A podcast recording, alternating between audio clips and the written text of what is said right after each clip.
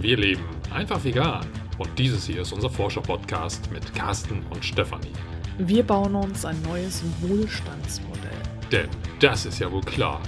Weiter wie bisher Geht das nicht?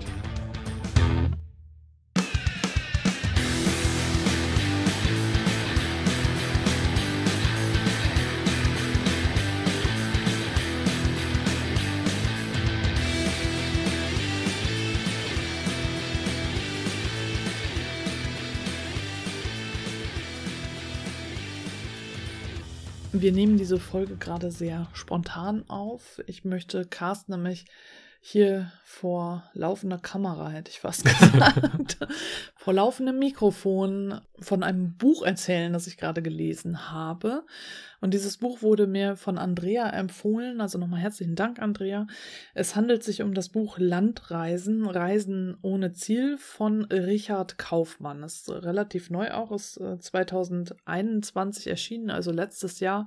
Geschrieben wurde es 2020, also schon während der Pandemie und auf, ist anscheinend auch aufgrund der Pandemie nur entstanden, weil da die Zeit zur Verfügung stand äh, und eben nicht gereist werden konnte.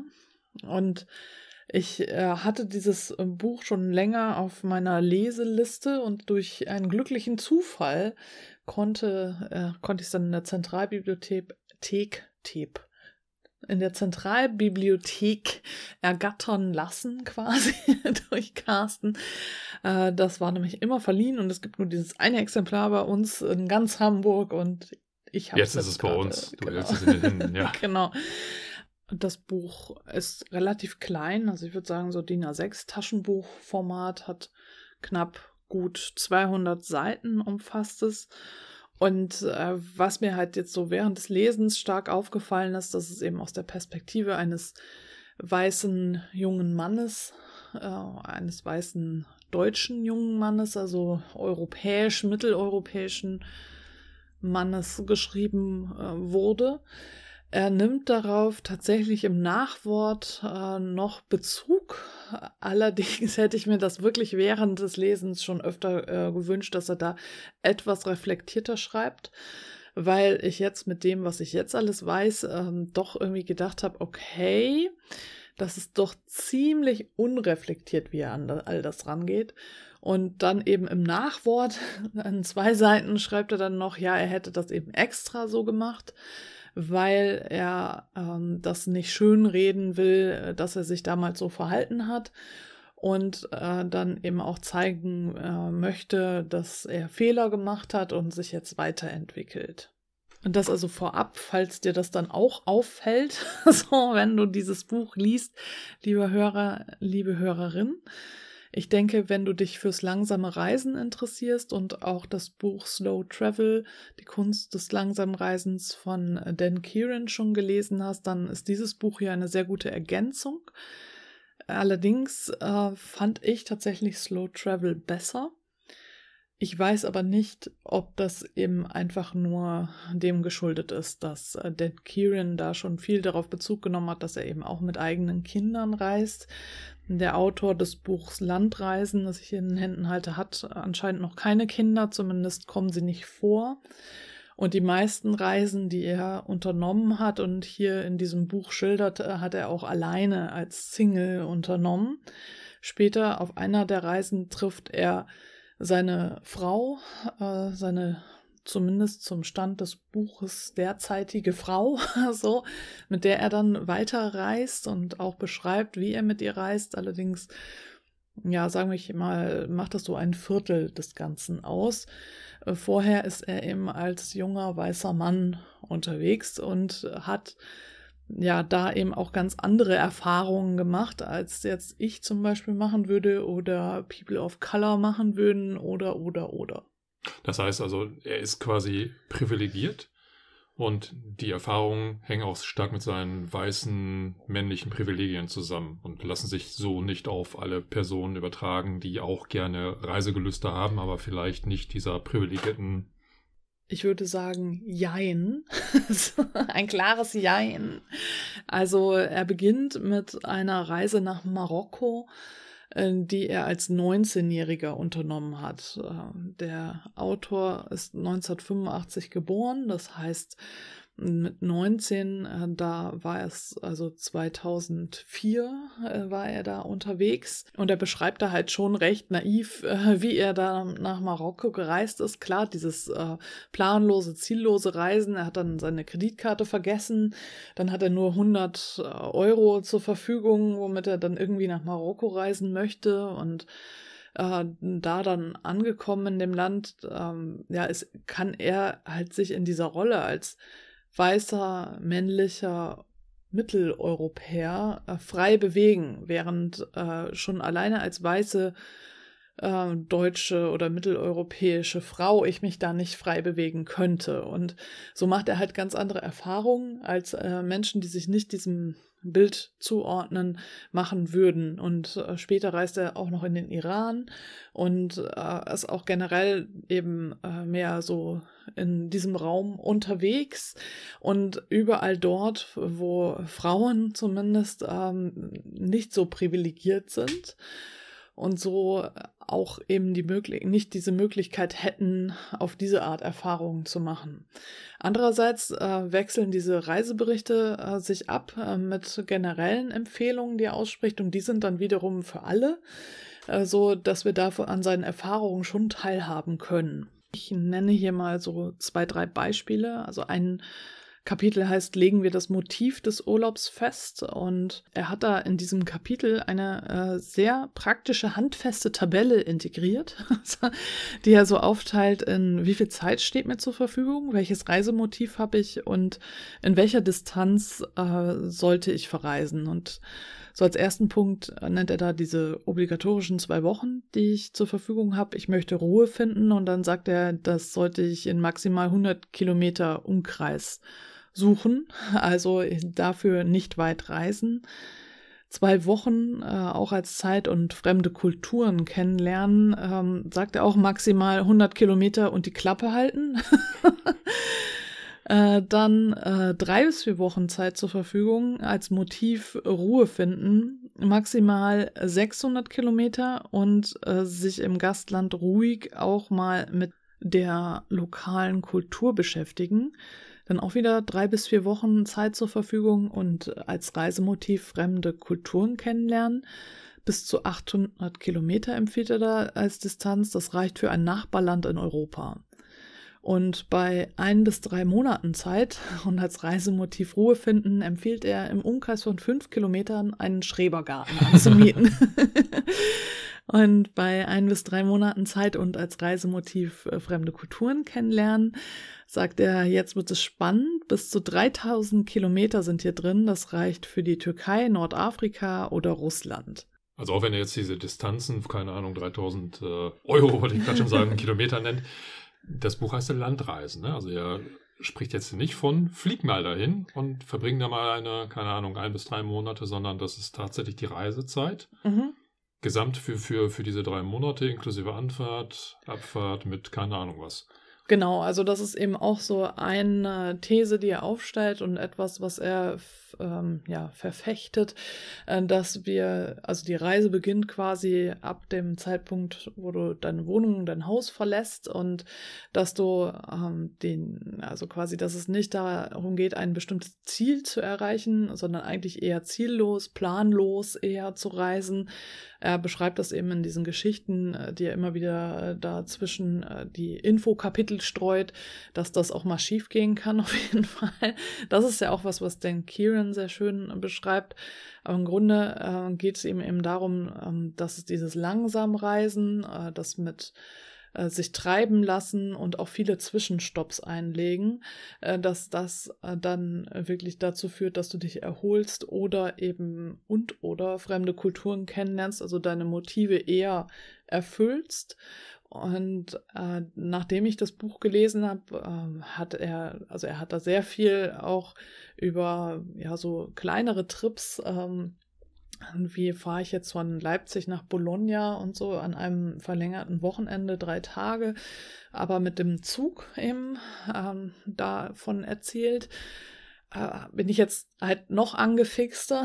Wir hatten ja mal überlegt, auch so quer durch Deutschland zu reisen, genau das so zu machen mit verschiedenen Zwischenstopps. Denn er beschreibt immer wieder sehr schön, wie das ist, äh, wenn er dann für einen Tag eben in dieser einen Stadt ist und dann wieder in der nächsten Stadt und äh, dort dann einfach äh, ja auf eigene Faust diese Städte erkundet, die Umgebung erkundet, ganz entspannt und dann eben vielleicht fünf Stunden mit dem Zug fährt, dann ist wieder ein Tag Pause, dann fährt er sechs Stunden mit dem Zug, einen Tag Pause bei diesem Trip nach Marokko ist er drei Stunden mit, äh, drei Stunden, drei Tage, drei Stunden wäre schön, ne? drei Tage mit dem Bus durchgefahren, ne? Also das ist natürlich ziemlich krass. Das ist auch nichts, was ich machen wollen würde. Da musst du halt Lust zu haben. Ja, muss ich so ergeben. Ja. muss ich so ergeben. Ich glaube, da brauchst du auch irgendwie ja, en, entweder ja, musst du da irgendwie eine bestimmte Grundeinstellung haben oder ein gewisses Alter oder keine Ahnung, ich weiß es nicht. Aber jedenfalls, äh, zu mir passt es eben nicht. Äh, und vielleicht passt es zu dir, lieber Hörer, liebe Hörerin. Äh, ich bin halt, also Bus wird mir halt schnell schlecht und so. Also von daher wäre es bei mir eher Bahn. Das ist also was Persönliches. Aber letztlich diese, dieser Gedanke halt, ähm, ja, dass die Reise beginnt halt, sobald du hier ähm, deine Wohnung, dein Haus verlässt und äh, dann dich auf den Weg machst. Und alles ist Teil des Urlaubs, alles ist Teil des Ganzen und du genießt es und du willst nicht so schnell wie möglich von A nach B kommen, sondern du baust darauf äh, auf diesem Weg. Also es kann ja ruhig sein, dass du sagst, okay, äh, ich möchte halt irgendwann, wie er zum Beispiel mit einer Reise sagt, den Iran erreichen.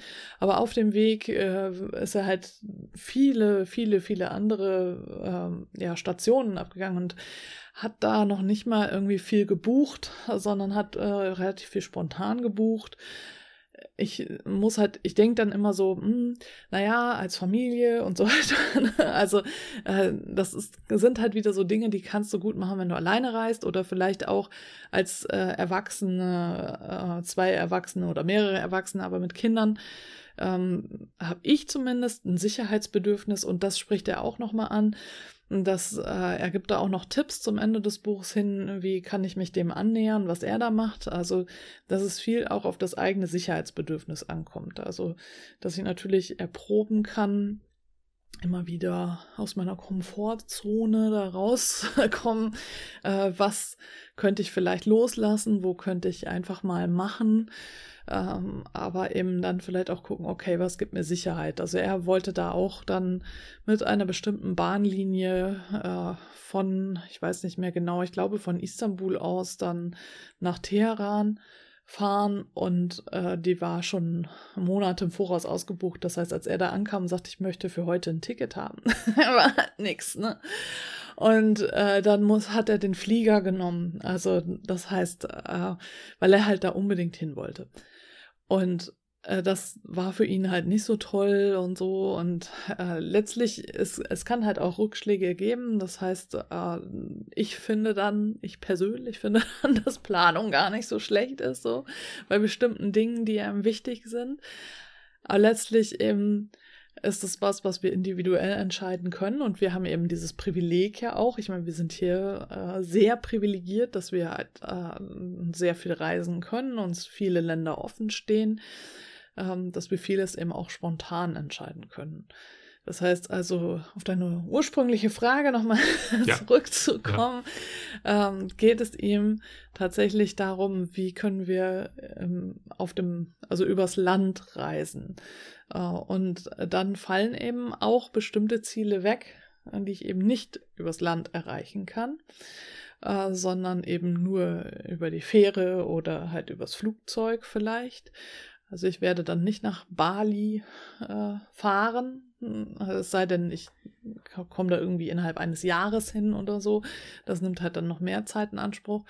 Dann äh, verringert sich eben der Umkreis meiner Ziele und gleichzeitig äh, vergrößern sich aber dann vielleicht auch die Möglichkeiten, weil ich dann einfach Dinge sehe, die ich vorher nicht gesehen habe.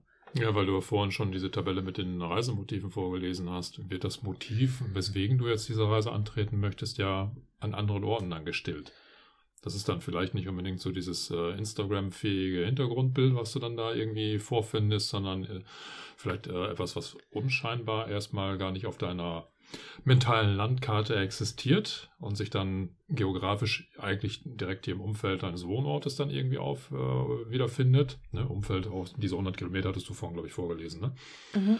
Ähm, aber ich kann das durchaus nachvollziehen, wenn es dir wirklich darum geht, Ruhe zu finden die findest du nicht ausschließlich nur an irgendwelchen Südseestränden, sondern ähm, ja durchaus auch, ja, keine Ahnung, Waldbaden fällt mir da gerade so ein. Ja, aber generell halt, wenn du ähm, so eine innere Unruhe hast, dann ist es egal, wie weit du fährst oder egal, wie weit du ja. fliegst. Die innere Unruhe wird nicht dadurch gestillt, dass du halt irgendwo äh, auf Mauritius äh, einen Cocktail trinkst. Vielleicht wird sie ja durch solche strukturierten und getakteten Reisen eher noch äh, schlimmer, diese innere Unruhe. Äh, ich muss schnell zum Flieger und oh meine Güte, jetzt dauert der Sicherheitscheck so lange und keine mhm. Ahnung was. Und wenn ich halt völlig unstrukturiert rangehe, dann wird das vielleicht im Vorfeld eine ziemliche Hürde sein, weil ich diese unstrukturiertes, dieses unstrukturierte Vorgehen vielleicht nicht kenne. Aber vielleicht stellt sich dadurch ja mehr Ruhe ein, wenn ich dann merke, ich komme mit kleineren Zielen ja auch irgendwo zurecht. Also auch vielleicht mit, von der Erwartungshaltung her. Ne? Äh, gar nicht großartig ja in den Flieger steigen, sondern jetzt fahre ich mit dem 9-Euro-Ticket und erkunde Deutschland oder ähm, ja, die vielleicht, vielleicht die nähere Umgebung, ja. Ich zitiere dazu jetzt nochmal eine kleine Passage aus dem Buch. Zitat Anfang. Reisen mit dem Flugzeug sind Zeitverschwendung. Wenn wir nach Italien wollen, warum ignorieren wir alle wunderbaren Orte auf dem Weg dorthin? Warum wollen wir unbedingt nach Bali, wenn wir noch nie in Polen waren? Was wollen wir in Ägypten, wenn wir eigentlich nur am Meer rumliegen wollen? In Europa sind wir umgeben von Meer. Fünf der neun Nachbarländer Deutschlands haben Küsten und Strände, die direkt vor unserer Nase liegen und mit Auto, Zug oder Bus erreichbar sind. Es ist bestenfalls ignorant, das alles zu verpassen. Schlimmstenfalls ist es eine vertane Chance, die Schönheit dieser Welt kennenzulernen. Sehen wir es so, macht es gar keinen Sinn zu fliegen. Man könnte angesichts der verlorenen Augenblicke an den überflogenen Orten sogar so weit gehen zu sagen, die Reise mit dem Flugzeug ist verschwendete Zeit. Zitat Ende. Äh, Richard Kaufmann geht in dem Buch auch noch auf äh, Nachtzüge ein, also wie er schlafend von A nach B kommt. Das hört sich da nicht so entspannt an äh, wie bei Dan Kieran, muss ich sagen. Also Richard Kaufmann vergleicht das eher so mit dem Übernachten auf dem Campingplatz. Also von daher, aber er legt wohl sehr viel Wert darauf, mit anderen immer wieder ins Gespräch zu kommen und bucht deshalb Vierer- oder Sechser-Kabinen und äh, ist dann halt irgendwie die ganze Nacht wach und unterhält sich und so weiter. Also nutzt es halt eher, um Menschen kennenzulernen und nicht um zu schlafen. Also von daher ist es wohl ähm, ja dann eben wieder äh, sehr unterschiedlich, wie Mensch da so rangeht. Letztlich äh, schließt er so das Buch äh, dann äh, mit Mikroabenteuern, was wir ja auch schon kennen, äh, was auch den Kieran in seinem Buch beschreibt, dieses, äh, kennst du eigentlich die Umgebung, die direkt vor deiner Haustür beginnt? also so etwas, was ich ja bei jedem neuen Wohnort mache und auch hier gemacht habe, als wir vor einem Jahr hierher gezogen sind und auch immer noch mache, ist eben immer die nähere Umgebung erkunden und dann auch mal irgendwie für einen halben Tag weg sein oder meinetwegen für einen ganzen Tag weg sein und äh, ziellos teilweise auch durch die Gegend zu radeln. Also ich fahre meistens mit dem Fahrrad, weil ich dann einfach weiterkomme.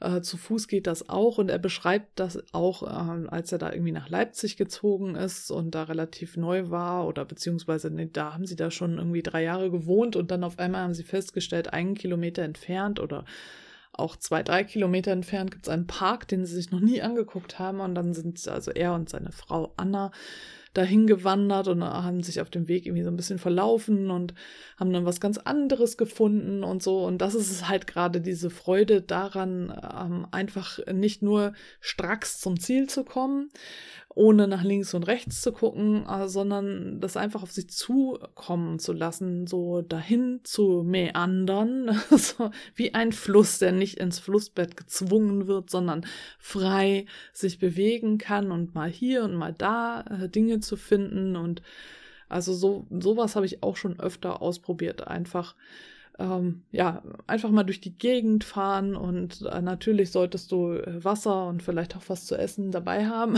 vielleicht, also in Zeiten wie diesen auch eine Maske und ein Portemonnaie, würde ich sagen. Aber sonst bist du ja dann voll ausgerüstet und musst nicht viel mehr dabei haben. Vielleicht nimmst du noch dein Smartphone mit, vielleicht auch nicht. Hm, letztlich äh, befinden wir uns ja hier immer noch irgendwie äh, so weit in Gegenden, wo es immer eine Möglichkeit gibt, mal äh, irgendwo telefonieren zu können oder so. Was für mich natürlich jetzt interessant ist, ne? ich, ich plane ja in naher Zukunft, irgendwann im Laufe der nächsten Jahre, mal so einen Trip nach Schottland, also so richtig ausgiebig, so mit Zug und so, ne? also auch zu Fuß durch die Highlands und Zelt dabei. Nehme ich aus diesem Buch dann was mit? Kann ich davon was lernen? Muss ich es lesen? Ich würde sagen, ja, du kannst davon was lernen. Ich habe auch was davon gelernt und ich beschäftige mich ja jetzt auch schon sehr lange, also was heißt lange, aber eben verhältnismäßig lange mit diesem Thema. Und es sind wieder neue Aspekte dazugekommen, zum Beispiel diese Tabelle, wie er da herangeht und so. Ich bespreche sowas ja häufig in meinen Bildungsurlauben, auch mit Teilnehmenden oder in anderen Kursen, wo wir dann Mobilität neu denken und das Reisen neu denken. Und äh, da kommt sowas eben auch immer zur Sprache. Und es ist natürlich schön äh, zu lesen, äh, dass dieser Mensch das eben auch schon äh, ja, seit vielen Jahren macht, dass er so reist und diese Erfahrungen, die er gemacht hat. Ich muss halt diese Einschränkungen, die ich zu Beginn äh, der Folge hier genannt habe, auch nochmal eben benennen. Es ist eben aus der Perspektive eines weißen Mannes geschrieben, eines äh, weißen männlichen äh, Mitteleuropäers, der schon sehr viele Privilegien in sich vereint. Und äh, dadurch äh, kann natürlich das, was du, wenn du diese Privilegien nicht besitzt, hm, in dem Fall du, liebe Hörerinnen, lieber Hörer, Carsten, bis auf jung, ne? Ich würde mich mindestens genauso privilegiert sehen, ja. Ja, genau. Also für dich quasi passt es dann. Ne? Übertragbar, ne? ja. Es ist übertragbar, aber andere, die eben nicht diese äh, Privilegien äh, genießen, äh, für die ist nicht alles übertragbar. Aber bei den Tipps äh, kann jede und jeder was rausziehen und äh, wird da sicherlich nochmal die ein oder andere Inspiration finden. Also ich finde es jetzt gerade zu der Zeit, zur Reisezeit, es ist eine schöne Reiselektüre auch. Ich wollte es eigentlich auch unterwegs im Zug lesen, aber dann habe ich das doch schon vorher durchgelesen. Äh, und ich finde, dass es äh, wirklich leicht zu lesen ist, du flüssig zu lesen, du kannst da viel mitnehmen. Er schreibt es auch schön und anekdotisch, nur manchmal ist es was, was ich persönlich sehe, ist die Wortwahl, dass er da von seinem Trip nach Marokko als 19-Jähriger über Muttis schreibt und so. Mag sein, dass er das aus versucht hat, sich in die Perspektive, wie er als 19-Jähriger darüber gedacht hat und welchen Jargon er da nutzt, ähm, reinversetzt hat und das deswegen so schreibt. Also dass es deswegen so ist. Das fand ich persönlich ein bisschen abstoßend, ähm, weil ich da irgendwie das Gefühl hatte, oder die Art und Weise, wie er teilweise über Frauen geschrieben hat, ähm, dass das eben nichts ist, was ich gerne lese und auch nichts, was ich schreiben würde. Nur wie gesagt, dazu nimmt er halt im Nachwort in diesen zwei Seiten Stellung und dazu habe ich ja jetzt auch schon einiges gesagt. Ja, in diesem Sinne, dann ist es ja auch noch. Ja, dann würde ich sagen, in Hamburg sagt man Tschüss, ne? Und auch wieder lesen, hören, schauen.